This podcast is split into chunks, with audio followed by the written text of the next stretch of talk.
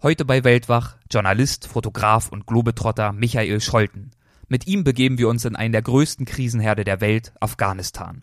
Und wir werfen einen Blick hinter die alltäglichen Schlagzeilen. Vielen Dank fürs Zuhören und willkommen beim Weltwach Podcast. Gespräche mit Landeskennern und Abenteurern. Einblicke in faszinierende Orte. Aufregende Geschichten von unterwegs. Das ist der Weltwach-Podcast mit Erik Lorenz. Ich reise ja nicht in diese Länder, weil ich, weil ich mir selbst oder anderen Leuten was beweisen will, sondern weil ich mich dann wirklich interessiere für das, was ich da erlebe. Also äh, die ganze Reisegruppe hatte kugelsichere Westen an. Einerseits fragt man sich, warum haben die die und wir nicht? Sind wir jetzt die Idioten? Die Händler, die fanden das schon toll, dass wir da jetzt mit der Kamera standen und dieses Land bereisen. Und eben jetzt nicht als westliche Eindringlinge, sondern einfach als, als Menschen, die sich für das Land und äh, seine reiche Kultur interessieren. Du brauchst hier keinen Mut, sondern das ist unser Alltag und den teilen wir jetzt für die Zeit, die du mit uns hier bist. Hallo und herzlich willkommen zu dieser Folge des Weltwach-Podcast. Ja, es gibt einige Reiseländer, deren Namen spontan Sonne, Strand und Meer verheißen. Es gibt aber auch Länder, deren Namen wir meist nur aus der Tagesschau kennen. Afghanistan, Nordkorea, El Salvador, Libanon und einige mehr. Kaum jemand kommt auf die Idee, an diesen Orten Urlaub zu machen. Doch mein heutiger Gast, Michael Scholten, hat es getan. Nur mit Kamera und unschuldigem Lächeln bewaffnet, reiste der Niederrheiner durch diese und andere Krisenregionen und musste immer wieder feststellen, entlang der vermeintlichen Achse des Bösen ist die Gastfreundschaft besonders ausgeprägt. Aber auch die Gefahr durch Bomben, Kalaschnikows und Spione ist ein ständiger Begleiter. Michael Scholten ist ein Mann, der zwei große Passionen hat. Zum einen Film und Fernsehen. Er ist ein riesiger Filmfreak. Und zum anderen das Reisen. Er war über viele Jahre Reporter bei der TV Spielfilm, anschließend zehn Jahre Autor bei Wetten Das und nebenher langjähriger Juror für den Deutschen Comedypreis und den Deutschen Fernsehpreis. Im Juli 2007 kündigte er seinen sicheren Job, verkaufte seine Hamburger Wohnung und begab sich dann auf große Weltreise. Und es war wirklich eine große Weltreise. Er feierte in der Mongolei mit Genghis Khans Erben, traf Häuptlinge in Papua-Neuguinea und tauchte ins Herr der Ringe Reich Neuseelands ab. Die Südsee lockt ihn mit Riffhaien und den geheimnisvollen Steinfiguren der Osterinsel. In Südamerika besuchte er die Ruinen der Inka- und Maya-Reiche, in Mittelamerika nahm er an lautstarken Kirchenfesten und an Kaffeefahrten über den Panamakanal teil. Auf das weit verschneite Kanada folgten die Wüsten Afrikas, die faszinierende Tierwelt Madagaskars und die Kulturschätze Asiens. Er war 413 Tage unterwegs, hat 40 Länder auf fünf Kontinenten besucht, 73 Flüge absolviert und 50.000 Fotos gemacht. Anschließend lebte und arbeitete er für mehrere Jahre als Journalist in seiner Wahlheimat Kambodscha und er schrieb immer wieder Bücher, insbesondere solche, die seine beiden Leidenschaften, Film und Reisen, verbinden, nämlich Bücher über Filmlocations, zum Beispiel Los Angeles, eine Stadt als Filmkulisse, oder Orte des Kinos, Thailand, Kambodscha, Vietnam, oder Auf den Spuren von Winnetou und Game of Thrones in Kroatien. Außerdem veröffentlichte er ein Buch über Star Wars und die erste deutschsprachige Biografie über Quentin Tarantino. Für mich am interessantesten sind aber natürlich seine Reisen. Die ganze Welt ist aber sicherlich etwas viel für eine einzige Podcast-Folge. Es war klar, dass wir uns beschränken müssen. Und vor einigen Wochen habe ich mir einen Vortrag von Michael angeschaut. Er trug den Titel Nicht nachmachen. Die gefährlichsten Reiseziele der Welt. Michael erzählte bei diesem Vortrag von seinen Trips nach Afghanistan, Nordkorea, El Salvador, den Libanon und andere Länder mit, sagen wir mal, zweifelhaftem Ruf. In dieser Folge widmen wir uns einem dieser Länder, Afghanistan, ein außerordentlich spannendes Thema, wie ich finde. Michael gibt uns zum Beispiel lebenserhaltende Tipps zur Vorbereitung und Durchführung ähnlicher fragwürdiger Grenzerfahrungen, empfiehlt aber auch seinem Beispiel nur bedingt zu folgen. So, jetzt ist aber genug der langen Vorrede. Ich wünsche dir viel Spaß bei meinem Gespräch mit Michael Scholten. Hallo Michael, vielen Dank dafür, dass du dabei bist und dir die Zeit nimmst, hier heute mit mir über deine Reise nach Afghanistan zu sprechen. Wir kennen uns ja schon seit einigen Jahren und die Idee für diese Podcast-Folge hatte ich, weil du einen Vortrag über Afghanistan und auch andere Länder gehalten hast. Er hieß Nicht nachmachen, die gefährlichsten Reiseziele der Welt. Wenn du in diesem Thema wirklich eine Autorität wärst, dürftest du doch heute eigentlich gar nicht mehr hier sein, oder? Ja, man kokettiert natürlich ein bisschen. Ich hatte das damals bei dem Vortrag auch den Zuhörern erzählt. Der ursprüngliche Plan über diesen Veranstalter war, dass ich eine übliche Reisereportage über meine Wahlheimat Kambodscha halte. Da hat sich dann aber so ziemlich niemand angemeldet im Vorfeld und dann haben wir überlegt, jetzt äh, geben wir ein bisschen Gas und suchen speziell einen Titel, kokettieren ein bisschen mit der möglichen Gefahr des Reisens. Es gibt ja doch zwei Gruppen von Menschen, die einen, die wahnsinnig gerne reisen, die anderen, die sagen, ist sowieso viel zu gefährlich in der Welt, ich traue mich nicht nach draußen. Das haben wir natürlich aufgegriffen und äh, haben dann beschlossen, diesen Titel in die Welt zu setzen, damit möglichst viele Menschen kommen. Das war eine erfolgreiche Marketingmaßnahme, aber hast du vor deinem Vortrag nicht doch irgendwo auch befürchtet, dass es bei einem solchen Thema auch negative Reaktionen geben könnte, dass ähm, ja, dass hier zum Beispiel ja Krisenvoyeurismus oder etwas derartiges vorgeworfen werden könnte? Ja, das ist ein negativer Punkt, der einem vorgeworfen, vorgeworfen werden könnte. Es ist aber auch so, ähm, ich weiß noch, als ich nach Afghanistan damals aufgebrochen bin, wenige Tage vorher habe ich eine Lesung gehalten. Und am Ende thematisiert man ja etwas, was man so in der, in der nächsten Zeit plant. Und da war ein Herr, der hat sich wahnsinnig darüber aufgeregt, dass ich nach Afghanistan reise, weil er der festen Überzeugung war, ich werde entführt. Und er, also der deutsche Steuerzahler, muss dann praktisch die Zeche dafür zahlen, um so einen Idioten wie mich aus dem Land wieder rauszuholen. Und äh, ich habe ihm auch recht gegeben, dass es natürlich äh, gefährlich ist, dass man vielleicht entführt werden könnte, dass mir selbst aber wichtig war im Vorfeld zu kommunizieren, wenn es denn halt passiert, dann trage ich auch die Verantwortung dafür und werde jetzt nicht flennend irgendwo da vor Kamera sitzen und sagen, bitte lieber deutscher Steuerzahler, kratzt die Millionen zusammen, um mich rauszuholen. Dann hätte ich halt im schlimmsten Fall selbst gucken müssen, wie ich aus der Sache rauskomme. Und warum dann dein Vortrag? Was, was war dein Ansinn oder dein Ziel mit ihm? Ja, wohl eher nicht deine Zuhörer dort direkt selbst zum Aufbrechen zu inspirieren, oder? Weniger. Es ist, es gibt ja unterschiedliche Arten von Reisevorträgen. Einmal, dass man wirklich besonders schöne Bilder zeigt und die Lust weckt, dass die Menschen an einen Ort kommen, der einem selbst sehr gut gefallen hat oder an dem man lebt. Das ist bei mir halt, sind das Vorträge über Südostasien. Mhm mit dem Schwerpunkt äh, Kambodscha und Vietnam. Da möchte ich wirklich alle Leute aufrufen und sagen, reist dorthin, es ist schön, man äh, erlebt ein schönes Land, freundliche Menschen und äh, tolle alte Kultur. Auf der anderen Seite ist es aber vielleicht auch ein bisschen ja, Chronistenpflicht oder Journalistenpflicht und das ist ja neben der Reiserei mein eigentlicher Beruf, dass man natürlich auch bemüht ist, Menschen über ein Land zu informieren, das sie vermutlich nicht selbst bereist haben, vermutlich nie bereisen werden, von dem sie aber einfach im Laufe der letzten Jahre ein sehr konkretes Bild vielleicht bekommen haben oder meinen ein konkretes Bild bekommen zu haben, weil natürlich ein Ort wie Afghanistan immer wieder in den Nachrichten vorkommt und das mit einer extrem negativen Konnotation, sprich Krieg und Tod und Verderben. Die Reisehinweise auf der Website des Auswärtigen Amts äh, zu Afghanistan sind wenig überraschend eher nicht so verheißungsvoll.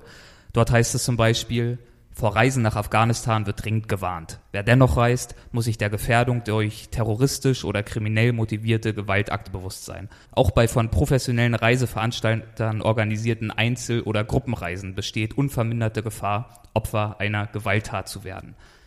Warum dann trotzdem Afghanistan? Was hat dich an diesem Land so fasziniert, dass du all diese Gefahren in Kauf genommen hast?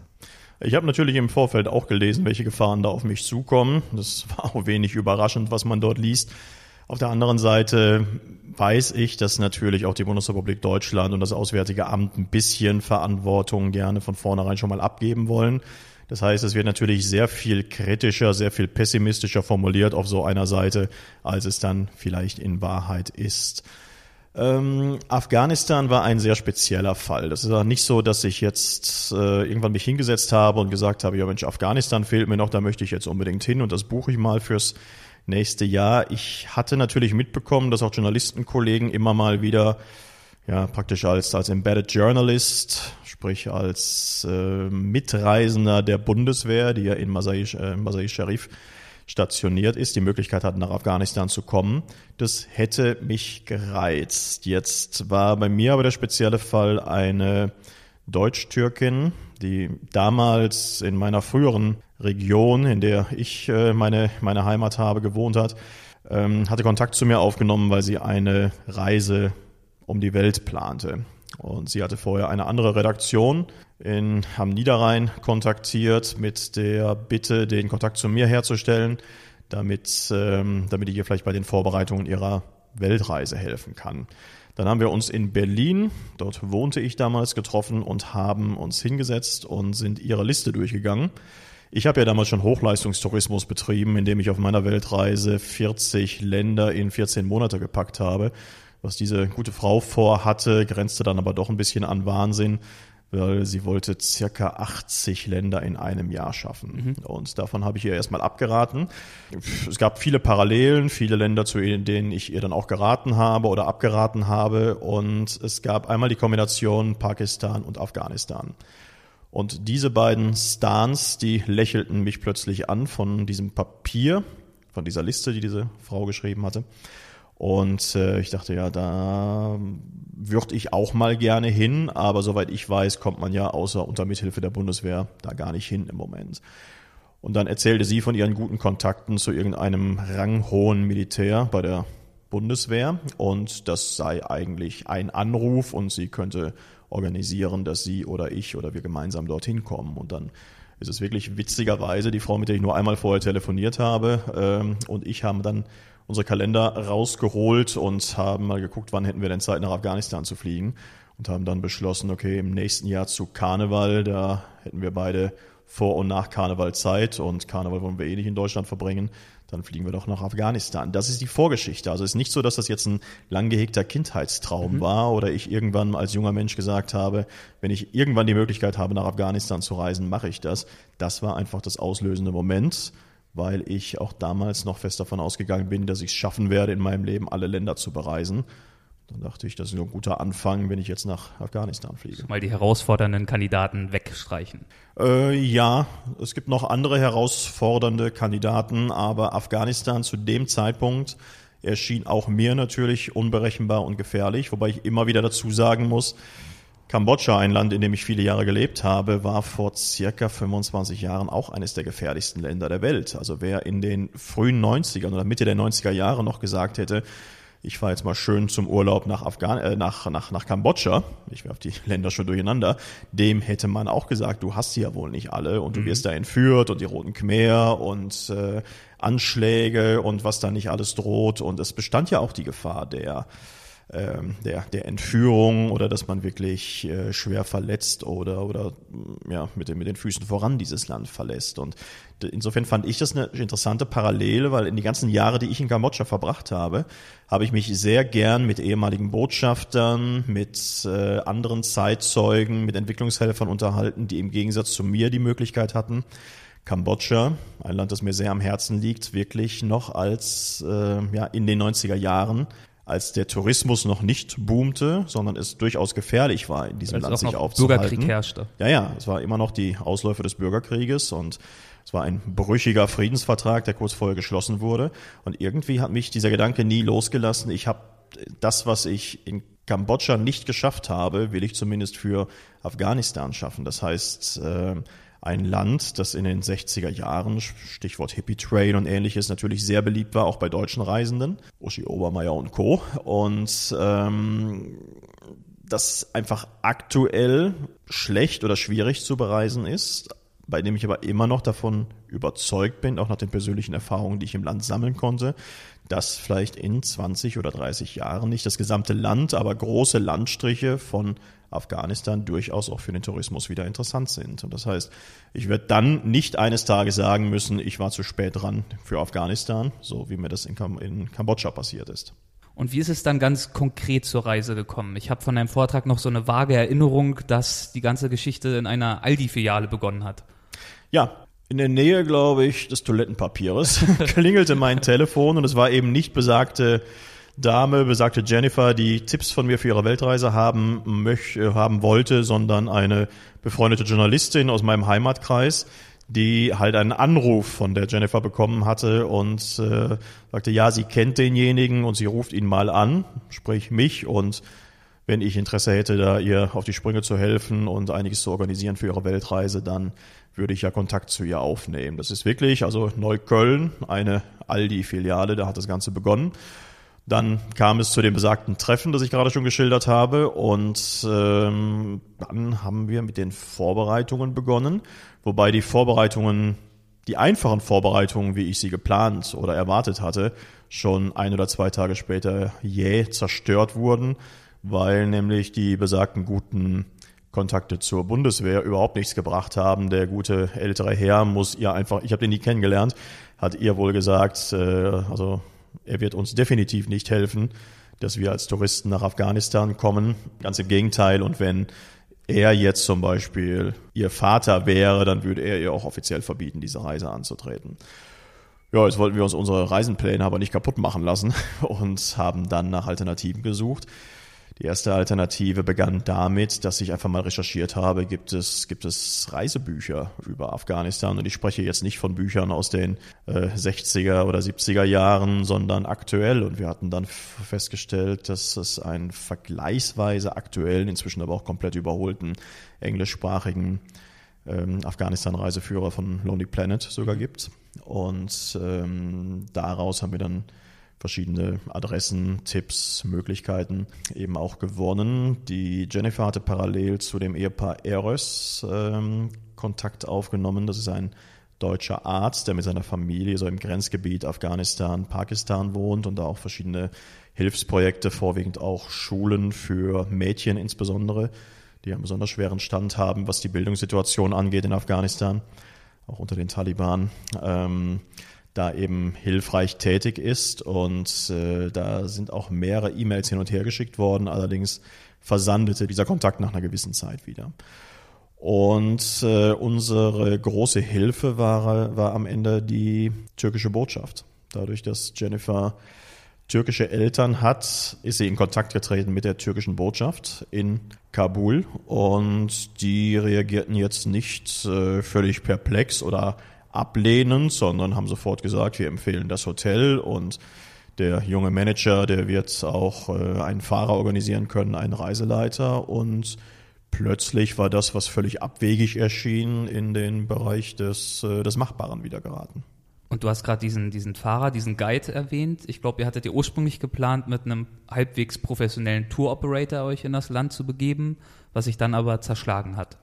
Es gibt britische und amerikanische Reiseveranstalter, die für sehr viel Geld ähm, vermeintliche Hochsicherheitstouren anbieten. Mhm. Die habe ich auch angeschrieben, habe von dem amerikanischen Veranstalter damals eine, äh, ja, einen Kostenvoranschlag bekommen, der mir erstmal die Schuhe ausgezogen hat. Nur auf der anderen Seite wusste ich, äh, wir stehen zu unserem Wort und äh, Flugverbindungen waren auch schon rausgesucht und so gut wie gebucht, äh, dass wir dann beschlossen haben, wir machen das jetzt auf jeden Fall, wir werden vielleicht den Zeitraum bisschen, bisschen herunterfahren und jetzt nicht irgendwie eine vierwöchige Tour oder so da machen, sondern wir schauen uns so für inklusive Flug für zehn Tage ungefähr dann in Kabul und Umgebung um und schauen mal, wohin die ganze Reise uns dann auch treiben wird. Und ähm, wir waren uns dann auch fast handelseinig geworden.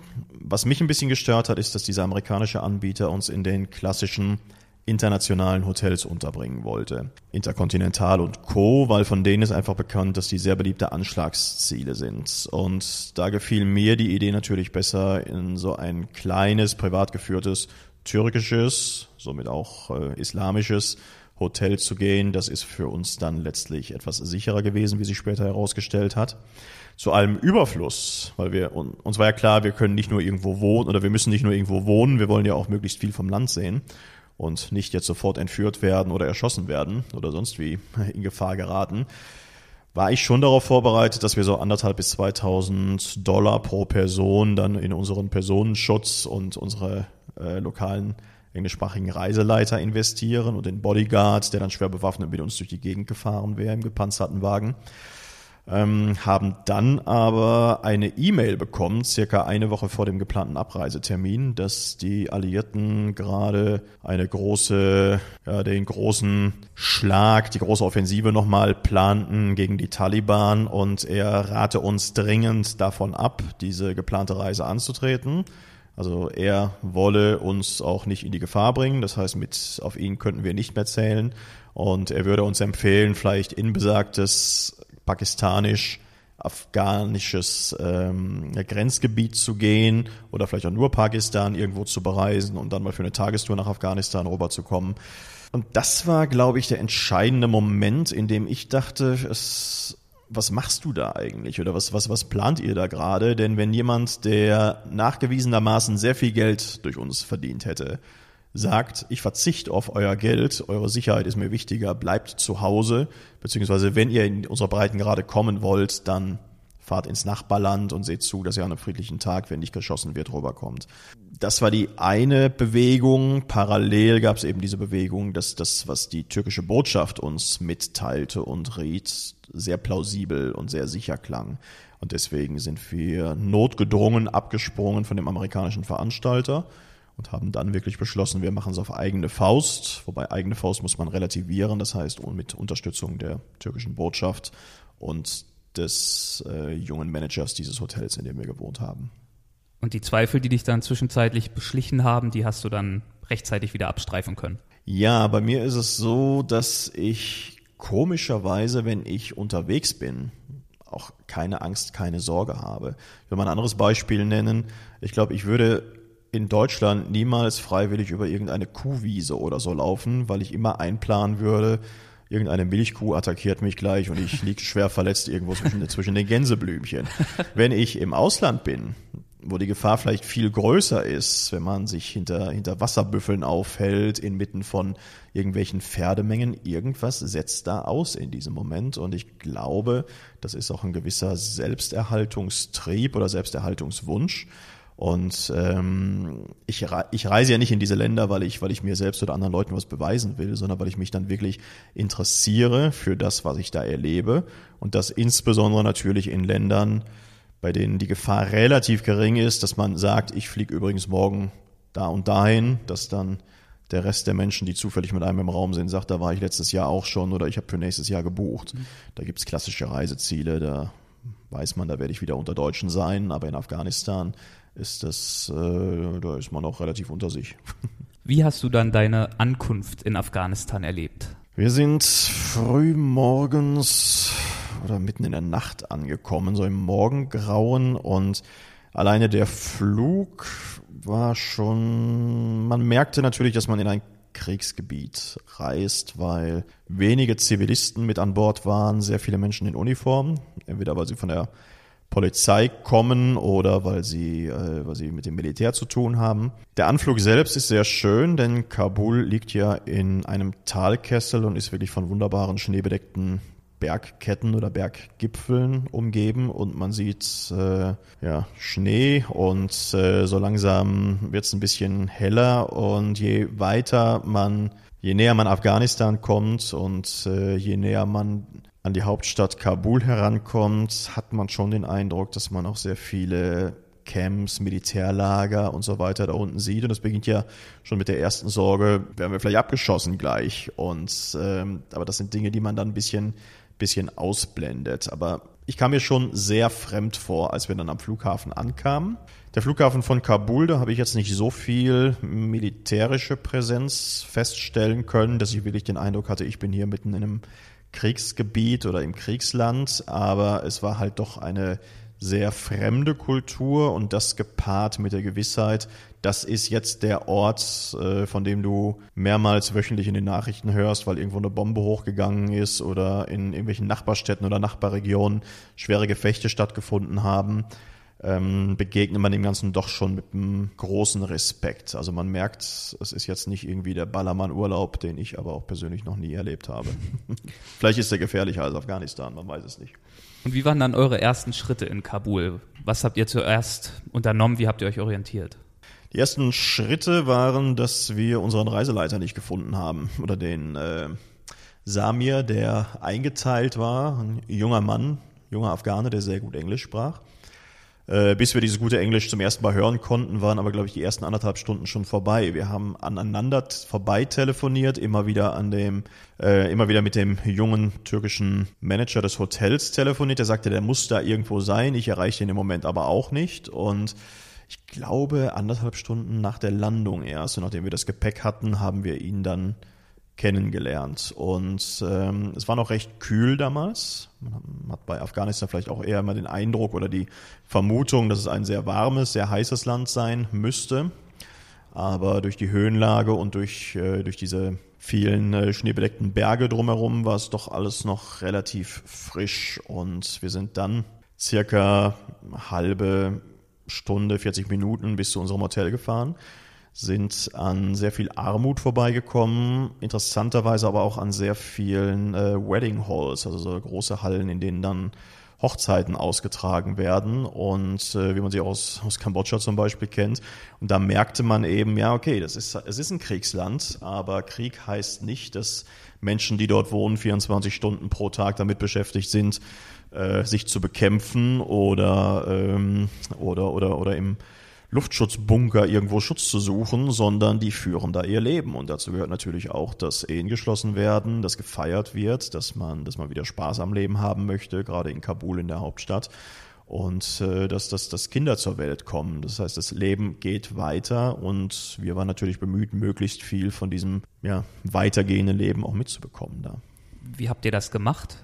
Das heißt, wie habt ihr euch zum Beispiel durch Kabul bewegt? Habt ihr euch mehrere Tage Zeit genommen, ganz ungeplant über Märkte und durch die Gassen zu schlendern oder war das alles ein bisschen durchgetakteter, weil ihr euch besser informieren musstet, wo man sich überhaupt hinwagen darf? Wir haben erstmal strategische Gespräche in diesem Hotel geführt. Was ist überhaupt möglich? Wie kann man sich da bewegen? Ist natürlich auch dann kommt noch der Punkt dazu, dass eine Frau noch dabei ist. Ich als alleinreisender Mann oder wenn ich in einer Männergruppe unterwegs gewesen wäre, wäre es vielleicht ein bisschen anders gewesen. Äh, ich selbst habe ja auch äh, dunkle Haare und kann mich, also bin also jetzt nicht durch durch einen Blondschopf oder so noch besonders optisch aufgefallen. Das heißt, ich hätte, glaube ich, in so einer Menschenmasse leichter untergehen können. Wir haben einen, wir haben den türkischen Chefkoch dieses Hotels kennengelernt und äh, der hat sich nicht auf die Straße getraut. Der hat uns von, davon erzählt, dass er ein, zwei Tage nach seiner Ankunft das erste Mal ein bisschen spazieren war in Kabul und dann ist gleich in seiner Nähe ein Kaufhaus bei irgendeinem Anschlag in die Luft geflogen und er hat beschlossen, für dieses eine Jahr, das er gebucht ist, bleibt er jetzt in diesem Hotel und geht nicht raus. Und das sind natürlich Geschichten, die man am ersten Tag nicht hören möchte, weil man denkt, vielleicht hat der Mann recht und äh, hat Frau und Kinder in der Türkei und möchte die auch lebend wiedersehen, deswegen geht er nicht raus. Aber wir sind natürlich nicht in dieses Land gekommen, um jetzt äh, uns in dem Hotelzimmer da zu verschanzen. Naja, und dann war unsere Taktik wirklich, dass wir eben nicht jetzt gar mit, äh, mit bewaffneten Leibwächter durch die Gegend fahren oder mit gepanzerten Limousinen. Wir waren mit so einem alten Toyota unterwegs und haben uns dann einfach unter das Volk gemischt. Und ich hatte meine Kamera immer um den Hals. Wir hatten einen, Freund, einen halbwegs freundlichen Gesichtsausdruck und äh, nach dem Prinzip, wenn man in den Wald hineinruft, so schallt es hinaus, ist es wirklich so, dass wir den Leuten sehr offen, sehr freundlich begegnet sind und wo immer sich anbot, auch deutlich gemacht haben, dass wir eben keine Amerikaner sind, sondern Deutsche. Beziehungsweise Deutsche habe ich manchmal ein paar Mal verschwiegen. Offiziell waren wir Türken oder ich habe aus Sicherheitsgründen dort, wo ich den Eindruck hatte, dass es gefährlich werden könnte, mhm. habe ich immer behauptet, dass mein Vater Türke sei und meine Mutter ähm, Schweizerin oder manchmal umgekehrt. Ich habe mir die Legende, die ich mir dazugelegt habe und meine, meine Kunstbiografie auch nicht immer so genau eingeprägt und hoffte, dass mich jetzt keiner auf irgendwas äh, festnagelt, ein paar Tage später, was ich ihm vorher schon mal anders gesagt habe. Hattest du sonst noch irgendwelche Taktiken oder Tricks dir zurechtgelegt, um deine Sicherheit zu erhöhen? Vielleicht haben wir es ein bisschen übertrieben. Ähm, es kommt ein Aspekt noch dazu, Sicherheit zu erhöhen, nicht nur für mich, sondern auch für die Jennifer, die mit mir gereist ist. Äh, wir haben beide Goldringe getragen, haben uns als Ehepaar ausgegeben, was für sie als Frau einfach von Vorteil war. Ähm, es haben sich dann natürlich viele gewundert, warum ich dann überhaupt kein Türkisch spreche, weil wir hatten nicht eingeplant vorher, dass es aus Turkmenistan viele Einwanderer, Auswanderer gibt, die in Afghanistan wohnen und die natürlich äh, sich praktisch auf Türkisch, vielleicht mit einem leichten Dialekt oder so weiter, dann unterhalten konnten. Und die haben schon immer, also die sind ja nicht doof, die Leute, die haben dann schon kapiert, dass wir ihnen da gerade eine Lüge erzählen, aber äh, haben dieses, diese, diese Schutzbehauptung natürlich dann auch, auch mitgespielt nachher. Also diese Goldringe waren der eine Punkt, dass wir uns als Ehepaar ausgegeben haben. Dann habe ich, das so ein bisschen auch auf Anraten einiger anderer Leute, immer einen kleinen Koran noch bei mir getragen und äh, habe Allah ist groß und, und, und äh, Mohammed ist sein Prophet, äh, einfach in der in allen sich anbietenden Landessprachen beherrscht für den Fall, wenn wir wirklich mal in eine konfliktreiche Situation kommen. Wenn der gar nicht mal so unwahrscheinliche Fall eintritt, dass wir vielleicht entführt werden oder irgendwo festgesetzt werden, dass ich immer noch die Möglichkeit gehabt hätte zu versuchen, zumindest mich als Glaubensbruder auszugeben, denn nach offizieller Glaubenspolitik ist es so, dass der eine Glaubensbruder den anderen nicht bewusst töten darf. Ich weiß nicht, was sie sonst mit mir gemacht hätten, aber wenn meine Tarnung halbwegs angenommen worden wäre oder auf Verständnis gestoßen wäre, dann gehe ich davon aus, dass man mich zumindest am, hätte, ja, hätte leben lassen. Du hast die recht offenen, freundlichen Menschen gerade angedeutet. Ist es euch relativ häufig gelungen, mit den Menschen ins Gespräch zu kommen? Ja, definitiv. Wir hatten natürlich auch immer den großen Vorteil, dass der, dass der Samir dabei war und uns da helfen konnte, mhm. übersetzen konnte. Äh, uns war natürlich wichtig, die Reise gar nicht mal im Hinblick auf etwaige äh, Vorträge oder so, das spielte damals gar keine Rolle, ähm, gut zu dokumentieren. Das heißt, jeder von uns hatte eine Kamera und wir hatten unseren jungen Reiseleiter auch noch mit so einer kleineren Kamera ausgestattet der hatte auch selbst großen Spaß daran zu fotografieren und jeden Abend haben wir dann die Bilder ausgewertet und es war interessant, ein und dieselbe Situation aus drei verschiedenen Perspektiven dann eben zu sehen und äh, äh, wobei er dann oftmals auch einen ganz anderen Blick auf seine eigene Heimat hatte als wir selbst. Wir, Fällt dir da noch ein Beispiel ein? Ja, wir tendieren natürlich dazu, immer das besonders Exotische dann eben festzuhalten und äh, er tendierte dann eher dazu, Dinge festzuhalten, die auf ihn exotisch wirken, zum Beispiel wie ich da irgendwelche Verrenkungen am Boden mache, um den richtigen Blickwinkel zu bekommen. Wir waren also im ausgebombten Sommerpalast eines Königs und äh, gegenüber vom Nationalmuseum und äh, ich bin froh, dass er da draufgehalten hat mit seiner Kamera. Man selbst denkt ja gar nicht daran oder hat auch gar keine jetzt gar nicht Ambition, da irgendwelche Selfies oder irgendeinen Quatsch zu machen oder sich selbst bei der Arbeit in Anführungszeichen oder beim Reisen festzuhalten. Aber das war schon schön, dann eben am selben Abend oder mit ein, zwei Tagen Verspätung nochmal zu sehen, wie man selbst an, an diesem Ort sich da aufgehalten hat. Und es gab äh, ein paar Regeln zu beachten, wo man best, gut, dass, dass wir natürlich kein, kein Militär und so weiter da offiziell fotografieren, war klar.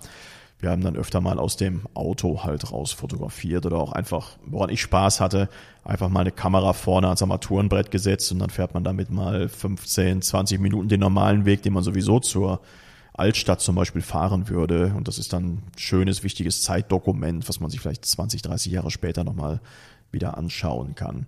Frauen sollte man möglichst nicht fotografieren, ähm, vor allem wenn sie dann in Burka unterwegs sind.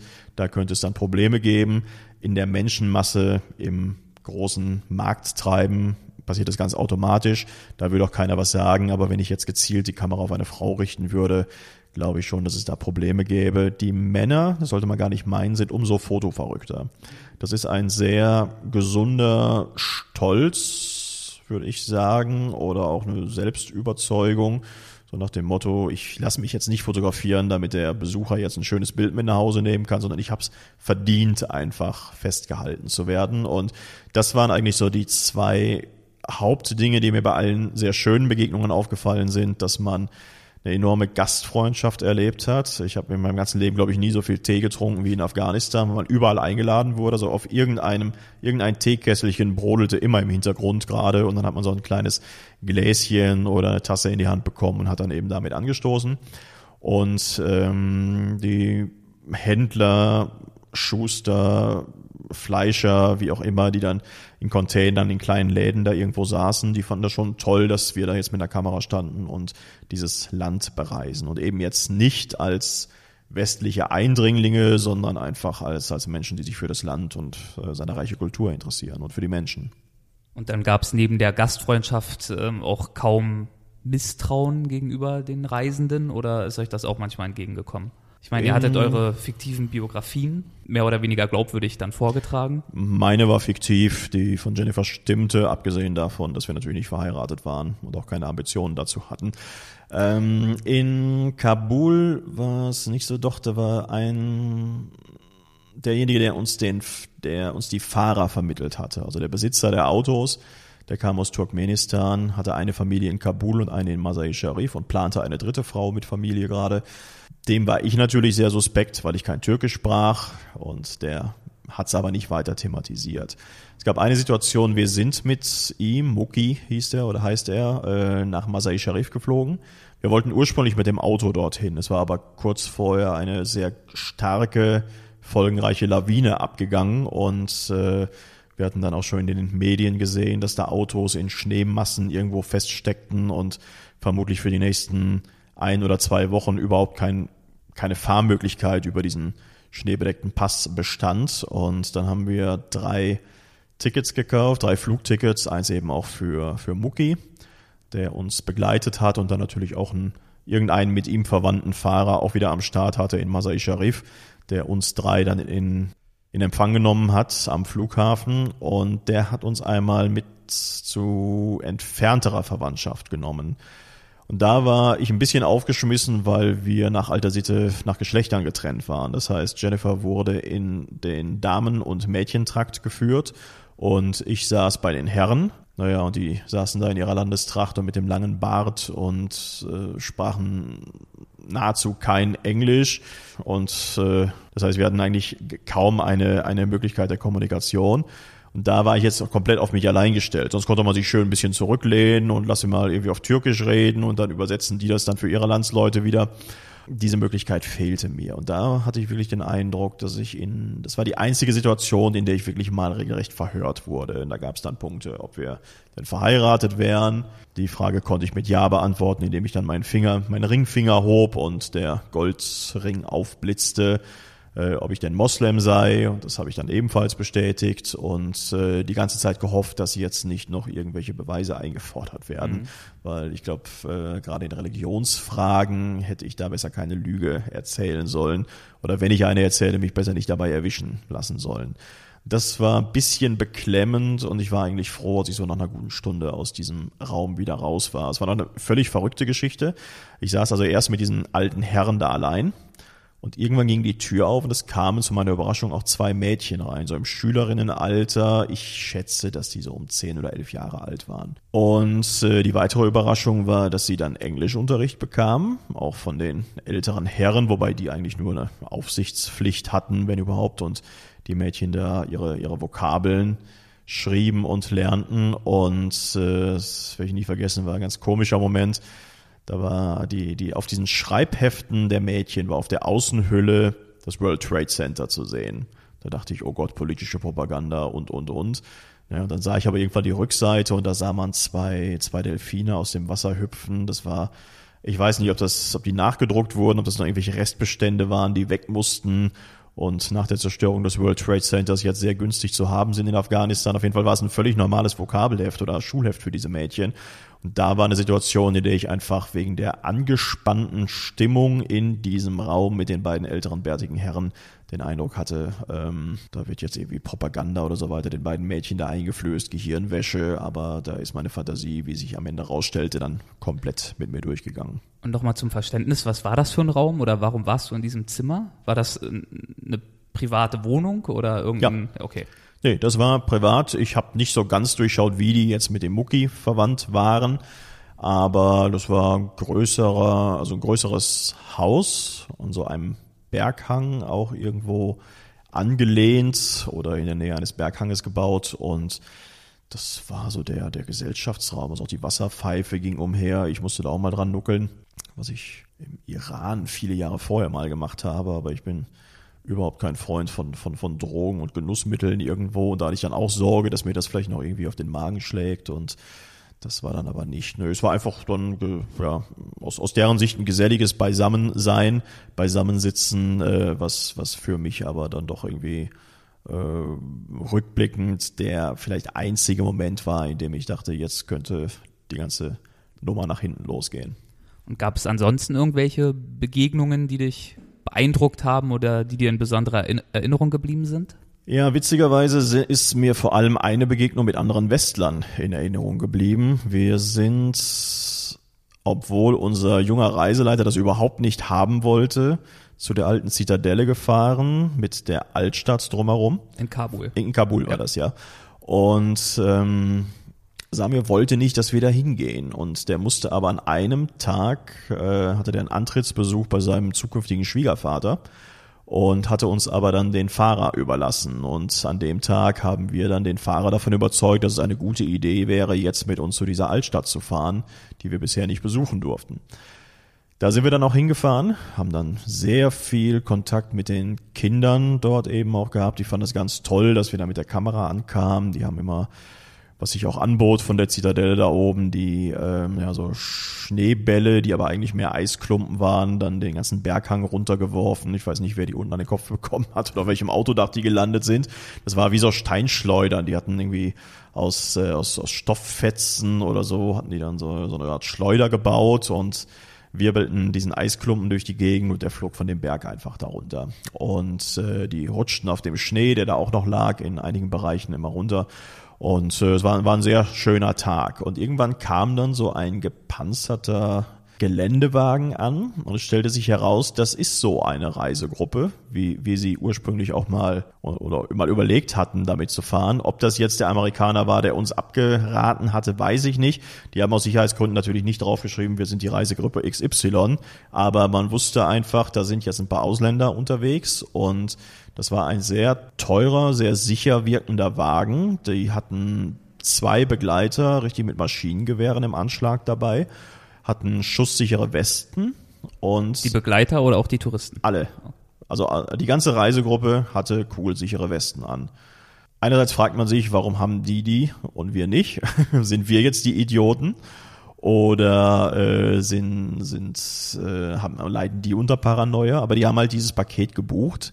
Ganz ehrlich, ich glaube auch, dass es einfach ein bisschen ja, part of the deal ist oder part of the fun, dass man sowas bucht und das macht sich natürlich wahnsinnig gut in, auf Urlaubsfotos, wenn man das nachher irgendwie Verwandten oder Freunden zeigt, wie zwei grimmig reinschauende Leibwächter mit Maschinengewehr einen begleiten und man selbst hat eine kugelsichere Weste an. Das macht natürlich auch die ganze Reise im Nachhinein, in der Nachbetrachtung ein bisschen spannender, als wenn man wie wir mit so einem äh, Wintermäntelchen da irgendwie durch die Gegend läuft und mit, mit, mit, mit, äh, mit einem Toyota Corolla oder so da irgendwo um die Ecke kommt. Also kein gepanzerter Wagen für euch. Nee, ja. überhaupt nicht. Der war definitiv nicht gepanzert. Und dann ist ja auch noch die Frage, ob äh, die Sicherheit dieser Reisegruppe wirklich höher war als eure, nicht wahr? Weil die ja wahrscheinlich eine ganz andere Art der Aufmerksamkeit auf sich gezogen haben. Genau, und ich, also das haben wir uns dann auch eingeredet, vermutlich entspricht es auch der Wahrheit, dass man natürlich Aufmerksamkeit erregt, indem man so unterwegs ist. Und wenn einer mit so viel Schutz unterwegs ist, dann lockt er vielleicht auch wirklich die, die, die Gefahr oder etwaige Übeltäter an.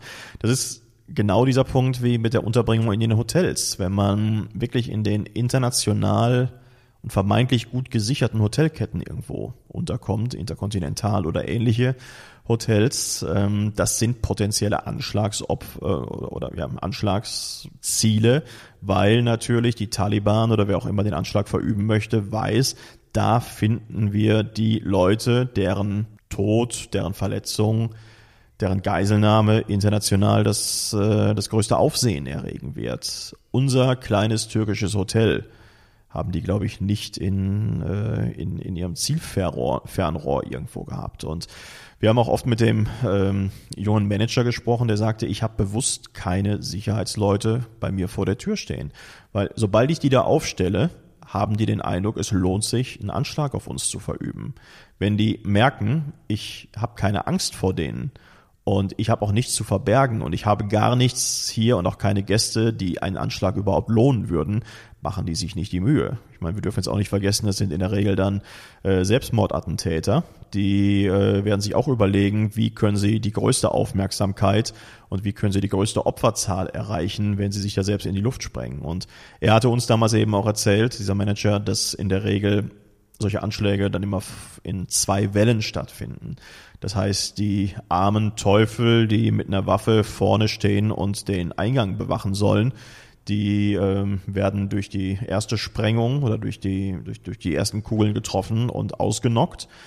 Und deren Tod, das gesamte Chaos, was erzeugt wird durch diesen Anschlag, nutzt dann der, die zweite Welle aus, um dann in das Gebäude hineinzulaufen, in das Hotel, in die Botschaft, was auch immer das Anschlagsziel sein soll, um dann wirklich das Maximum an, an, an Schaden und Verderben anrichten zu können. Während wahrscheinlich die, die Bewohner oder die Gäste gerade auch versuchen, nach draußen zu fliehen. Ja, ja. Das, das kommt noch entscheidend dazu und äh, da nutzt man natürlich die offiziell angegebenen Notausgänge und läuft dann den vermeintlichen Attentätern natürlich direkt in die Arme. Und ich habe selbst auch den Eindruck gehabt, also ich wurde schon natürlich gebeten, für den gesamten Verlauf meiner Reise niemandem zu sagen, dass ich in diesem Hotel wohne.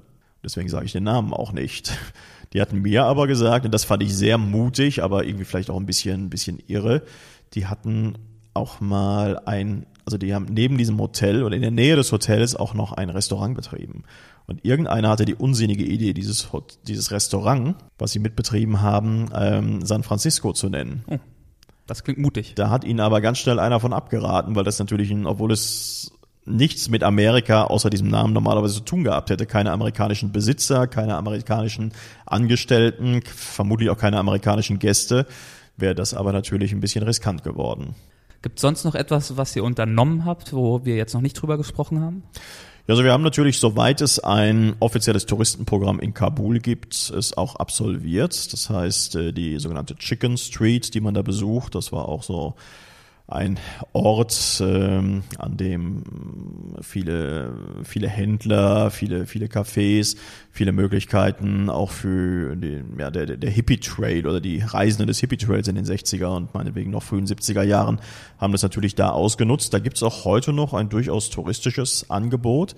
Ganz in der Nähe gibt es, was ich sehr interessant fand, einen von den Briten angelegten Friedhof auf dem man in drei Wellen westliche Namen lesen kann. Also es ist ein christlicher Friedhof und man wundert sich, dass dieser Friedhof auch die Taliban und alle Kriegsviren äh, und alle Anschläge bisher überlebt hat. Ähm, die Briten haben diesen Friedhof damals angelegt, das muss so Ende des 19. Jahrhunderts gewesen sein, um ihre gefallenen Soldaten dort würdevoll bestatten zu können. Dann, wenn man heute diesen Friedhof besucht, wundert man sich, dass man sehr viele deutsche Namen findet. Menschen, die vergleichsweise oder sogar sehr jung gestorben sind und alle so in den 60ern, frühen 70ern. Also vermutlich haben die die falschen Drogen genommen und haben deswegen Kabul und die Chicken Street und die Umgebung nie wieder verlassen.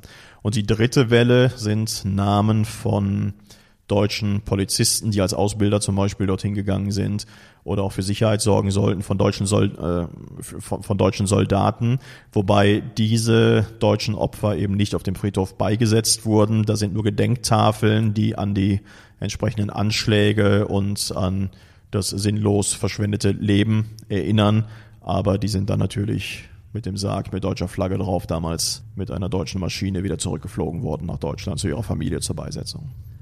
Du hast jetzt auch ein, zwei Mal den Hippie Trail in den 60ern erwähnt. Könntest du da in ein paar Sätzen mal zusammenfassend erzählen, was es damit auf sich hatte?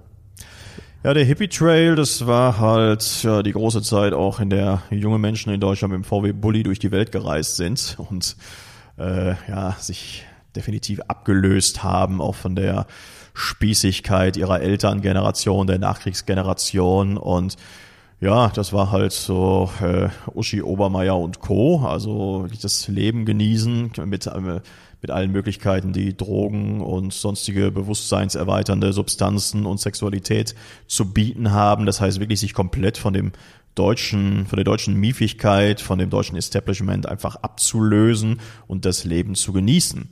Das heißt, äh, im Idealfall war man vielleicht dann auch noch Langzeitstudent und konnte es sich leisten, dann einfach durch die Gegend zu fahren man war vielleicht finanziell einfach durch die Eltern, die im Idealfall dann auch noch einen vernünftigen Job hatten und gutes Geld verdient haben, finanziell abgesichert und hat dann wirklich das, das, das Leben einfach genossen. Halt die einen haben vielleicht Interrail ein bisschen später gemacht, die anderen sind auf den Hippie Trail gegangen und haben vorwiegend Orte besucht, auch Afghanistan, Pakistan, Umgebung, vor, um die man heute vermutlich aus Sicherheitsgründen einen großen Bogen machen würde die aber damals wahnsinnig gefragte Reiseziele waren. Und das große Endziel war dann meistens äh, Indien, wo man dann natürlich äh, ja, die, sich die Erleuchtung erhoffte, wenn man sie dann überhaupt noch erleben konnte, wenn man sich vorher schon die Birne so mit Drogen zugedröhnt hatte.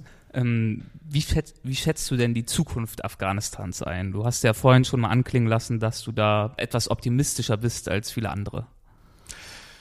Mir wird im Moment auch der Optimismus oftmals übel genommen. Es ist ja die große Diskussion, darf man Asylbewerber aus Afghanistan, die wir in Deutschland haben, wieder zurückschicken nach Afghanistan. Ähm, meine Meinung ist, ja, darf man, abgesehen von bestimmten Gebieten. Mein Eindruck war, dass in Kabul zum Beispiel, wo wir waren, oder in Masai Sharif, natürlich gibt es immer mal wieder Anschläge, aber es ist nicht jetzt vergleichbar mit Aleppo in Syrien, wo einfach klar ist, da steht kein Stein mehr auf dem anderen und die Heckenschützen lauern und sobald sich irgendwo was bewegt, wird geschossen. Diese Art von Kriegssituation finden wir in vielen Gebieten von Afghanistan heute nicht vor. Man ist nicht davor gefeit, dass vielleicht äh, irgendwo ein Anschlag verübt wird. Nur wenn wir das jetzt mal völlig runterbrechen, kann man auch sagen, dann darf man nicht nach Berlin fahren, weil man auf dem Weihnachtsmarkt von einem, äh, von, von, von einem LKW angefahren werden könnte bei einem Anschlag. Und insofern finde ich, muss man immer den Unterschied machen zwischen einer latenten Gefahr des Anschlags, was aber umgerechnet auf die Gesamtbevölkerung immer noch vergleichbar ist mit der Chance eines Lottogewinns, dass man Opfer eines, eines Anschlags wird, oder dass man wirklich inmitten eines aktiven Kriegsgebietes ist, bei dem an der nächsten Ecke geschossen wird. Und letzteren Fall habe ich natürlich jetzt weder in, weder in Masai, äh, Masai Sharif noch in Kabul erlebt. Insofern ist auch meine Prognose, dass bestimmte Gebiete Afghanistans in wenigen Jahren, ich will mal vorsichtig sein, Jahrzehnten, sich durchaus auch wieder als ähm, Reiseziel anbieten werden. Nicht jetzt für den typischen Familienurlaub, die sich, oder die Familie, die sich jetzt entscheiden muss, fliegen wir nach Fuerteventura oder wollen wir doch lieber nach Afghanistan. Aber Leute, die wie ich halt gerne vielleicht auch mal besondere Reiseziele aufsuchen, für die wird Afghanistan vermutlich in zehn, bis 15 Jahren durchaus wieder attraktiv und bei entsprechenden Vorsichtsmaßnahmen sicher sein. Dann kommen wir jetzt noch zu einer Rubrik, die wir in jeder Folge haben. Das sind die Halbsätze. Das funktioniert ganz einfach so, dass ich einen Halbsatz vorgebe und du den vollendest, wie du auch immer möchtest. Das kann ausführlich oder auch ganz knapp sein, ganz wie dir der Sinn steht. Ich bin gespannt. Eine meiner schönsten Erinnerungen an Afghanistan ist der Besuch einer Moschee in Masai Sharif die wirklich, in der auch der Schrein steht eines Schwiegersohnes von Mohammed. Und offiziell hätte ich dort als Nichtgläubiger überhaupt nicht hingehen dürfen. Das Interessante ist aber, dass die Jennifer zu dem Herrn, war ein älterer Herr, wieder mit langem Bart, wieder mit Maschinengewehr, also klassisch wie er im Buch steht, oder wie man ihn sich vorstellt, uns aufhalten wollte, beziehungsweise Jennifer aufhalten wollte. Für mich war völlig klar, ich gehöre da nicht rein, ich darf nicht an diesen Schrein.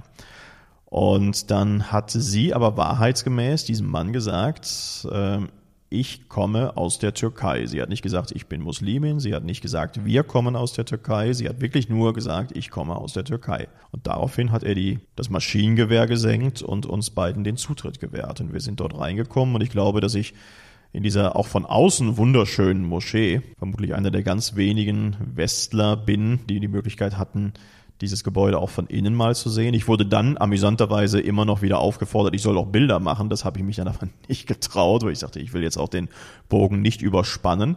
Und wir gingen dann raus und auf dem Vorplatz dieser Moschee gibt es eine riesige, ja, einen riesigen Vogelschwarm, also weiße Friedenstauben. Und äh, da wird auch Futter verkauft äh, für die Vögel und dann kann man diese klassischen Bilder machen, dass man wirklich äh, umschwärmt im wahrsten Sinne des Wortes von von weißen Friedenstauben da irgendwo auf diesem Vorplatz der Moschee ist. Und das war eine sehr schöne Erfahrung. Und als wir dann die Heimreise angetreten haben, war es so, dass ein ranghoher Militär der türkischen Armee mit uns im Flugzeug saß.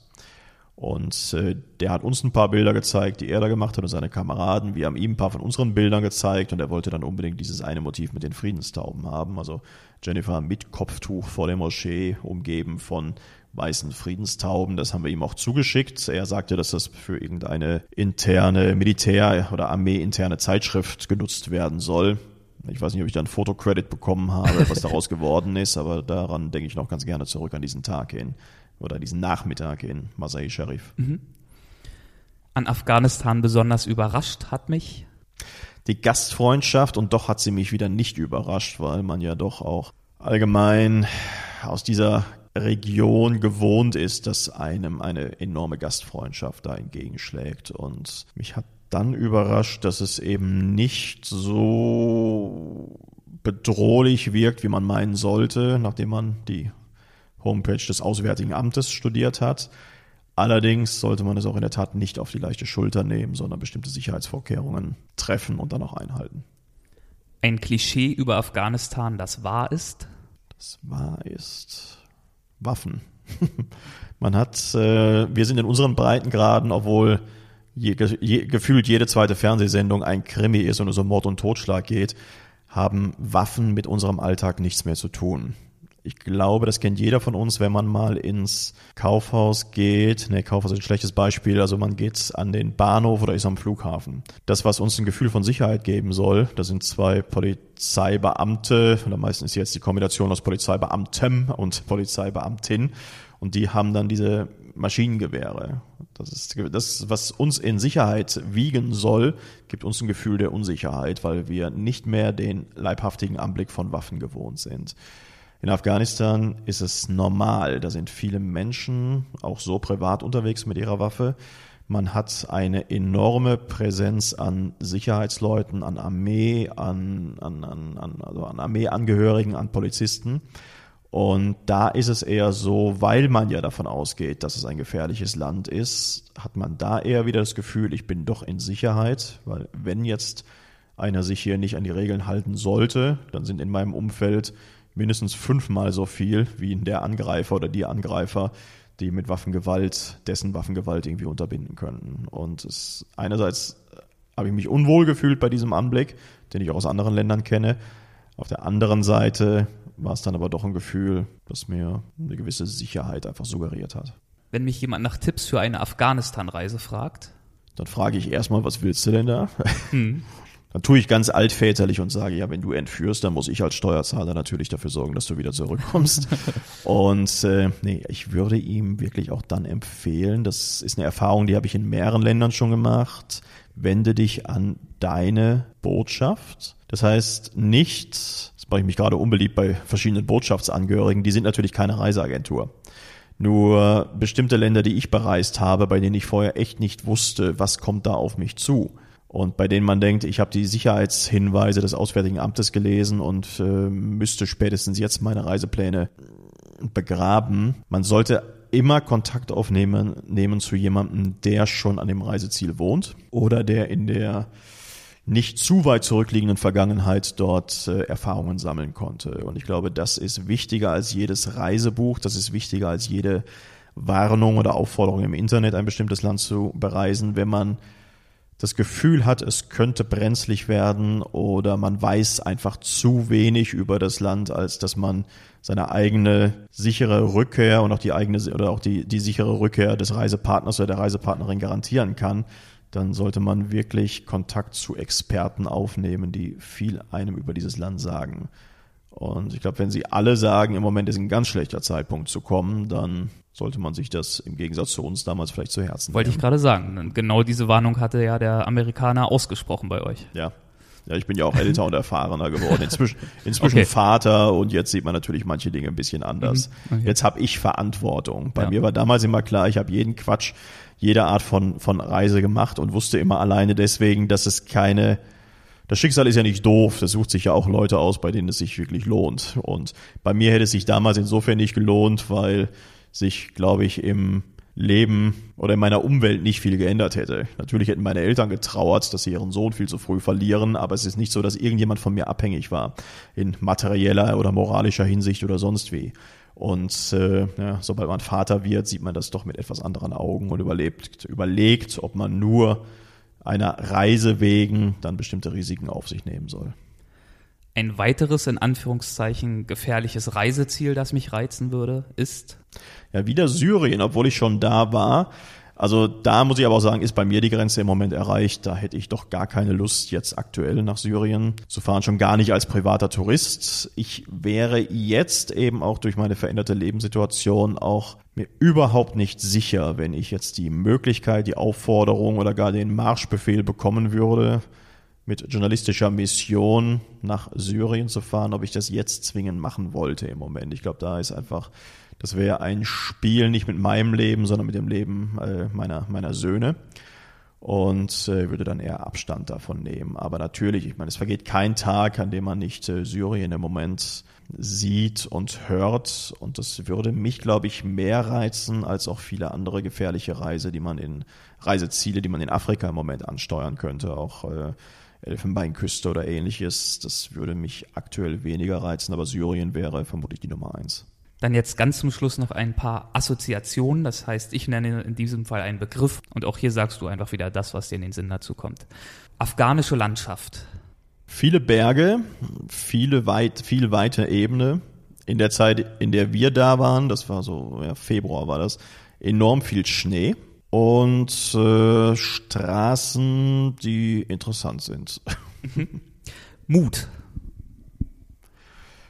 braucht man, um die Reise zu planen und dort anzukommen, um dann aber zu merken, dass es, dass der Mut gut war. Mut in Kombination mit, mit, mit, mit, mit Sorge. Mut bedeutet ja letztlich auch immer, man, man muss über irgendeine Hürde springen, man muss sich irgendeiner Herausforderung stellen. Und ich glaube, die Vorbereitungen unserer Reise haben insofern wirklich äh, uns, uns vor manche Hürde gestellt, haben Mut uns abgefordert, unseren Plan wirklich durchzuziehen. Und je länger man sich dann aber im Land aufhält, je mehr Menschen, die dort leben, wo man selbst äh, Urlaub macht. Urlaub klingt jetzt immer so nach Strand und Sonne, aber ein Land, das man als Reisender, als interessierter Reisender besucht, ist deren Heimat. Und ich glaube, man wäre selbst wahnsinnig beleidigt, wenn man von einem Menschen anderer Nation jetzt hier bei uns in Deutschland Besuch bekommen würde und derjenige die ganze Zeit immer nur etwaige Gefahren in den Vordergrund stellt. Da sagt man auch, beruhig dich jetzt mal, komm mal ein bisschen runter.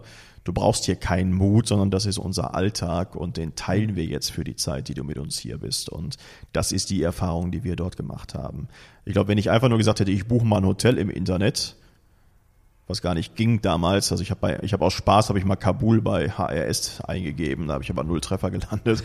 ähm, das, dann hätte ich vermutlich auch sehr viel weniger von dem Land erfahren, wäre mit größeren Ängsten oder vermeintlich bestätigten Ängsten vielleicht zurückgekommen, als wir es jetzt erlebt haben, dadurch, dass wir wirklich gute Leute hatten, die ihren Alltag mit uns geteilt haben und die alle keine professionellen Reiseleiter waren, sondern Leute, die halt gesagt haben, ja Gott, was sind das für Leute und die führen wir jetzt hier mal rum. Roger Williamson in Afghanistan. Ja, von ihm gibt's ja meine absolute Lieblingsgeschichte. Ich hatte die Nummer geschildert, die ich mit den bärtigen Herren hatte, die mich da nach meinem Familienstand, nach meiner Religion befragt haben. Und äh, in dem Zusammenhang fällt mir immer eine wunderbare Geschichte ein von äh, Herrn Willemsen Selig. Da war er auch mal für ein Buchprojekt unterwegs in Afghanistan. Den hatte ich auch so ein bisschen im Hinterkopf immer dabei. Ich dachte, Herr Willemsen hat überlebt und dann werde ich auch überleben. Ihn hat ja dann leider der Krebs nachher hingerafft. Und ähm, er hat wirklich in einem Taliban-Lager damals gesessen. Also auch sein Dolmetscher, sein Reiseleiter, alle, die er dabei hatte, um dieses Land besonders gut und intensiv für ein Buch, das er darüber schreiben wollte und nachher auch geschrieben hat, erkunden wollte, hat er eine Gruppe von Taliban-Kämpfern kennengelernt und irgendwann musste er mal austreten und ging dann zu irgendeiner Latrine und saß da und hat dann wunderbar in Talkshows nachher darüber berichtet. Deswegen ist mir die ganze Geschichte auch noch sehr präsent, als hätte ich sie selbst erlebt. Er saß dann da auf dem Thron und äh, plötzlich klopfte es von außen die ganze Zeit gegen diese Holztür des Verschlags, in dem er sich befand. Und er dachte, um Gottes Willen, mein Ende naht. Und der Herr draußen, dessen Sprache er nicht beherrschte, weil der Dolmetscher war leider nicht mehr zum Austreten gegangen, wurde immer intensiver in seinem Klopfen und er dachte wirklich, mein letztes Stündlein schlägt. Und dann wusste er, okay, ich muss mich der Situation stellen, ich brauche Mut, ich mache jetzt diese Tür auf und schaue, wer da die ganze Zeit vor die Tür donnert. Und das tat er dann auch, nachdem er dann hoffentlich die Hose wieder hochgezogen hatte.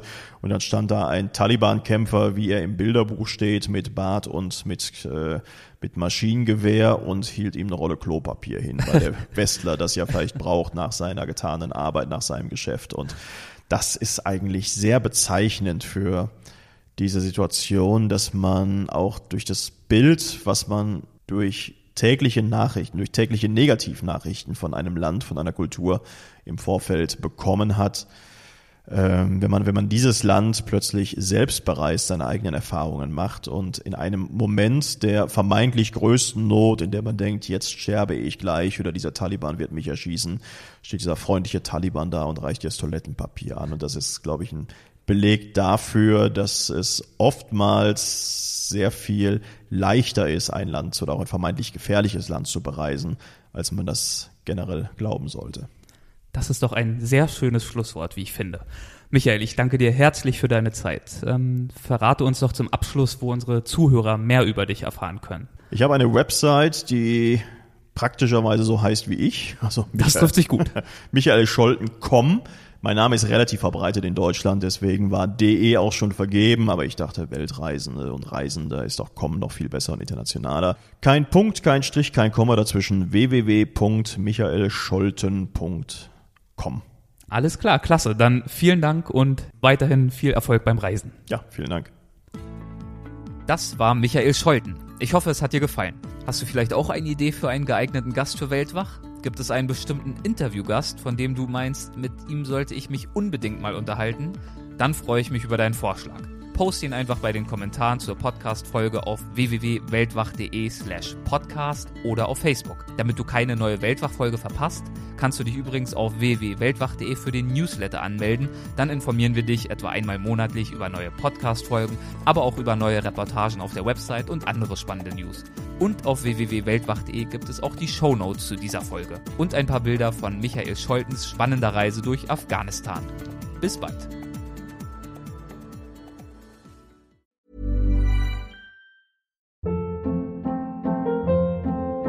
Hold up. What was that? Boring. No flavor. That was as bad as those leftovers you ate all week. Kiki Palmer here, and it's time to say hello to something fresh and guilt-free. Hello Fresh. Jazz up dinner with pecan-crusted chicken or garlic butter shrimp scampi. Now that's music to my mouth. Hello Fresh. Let's get this dinner party started. Discover all the delicious possibilities at hellofresh.com. Mom deserves the best, and there's no better place to shop for Mother's Day than Whole Foods Market. They're your destination for unbeatable savings, from premium gifts to show-stopping flowers and irresistible desserts. Start by saving 33% with Prime on all body care and candles. Then get a 15-stem bunch of tulips for just $9.99 each with Prime. Round out Mom's menu with festive rosé, irresistible berry chantilly cake, and more special treats. Come celebrate Mother's Day at Whole Foods Market.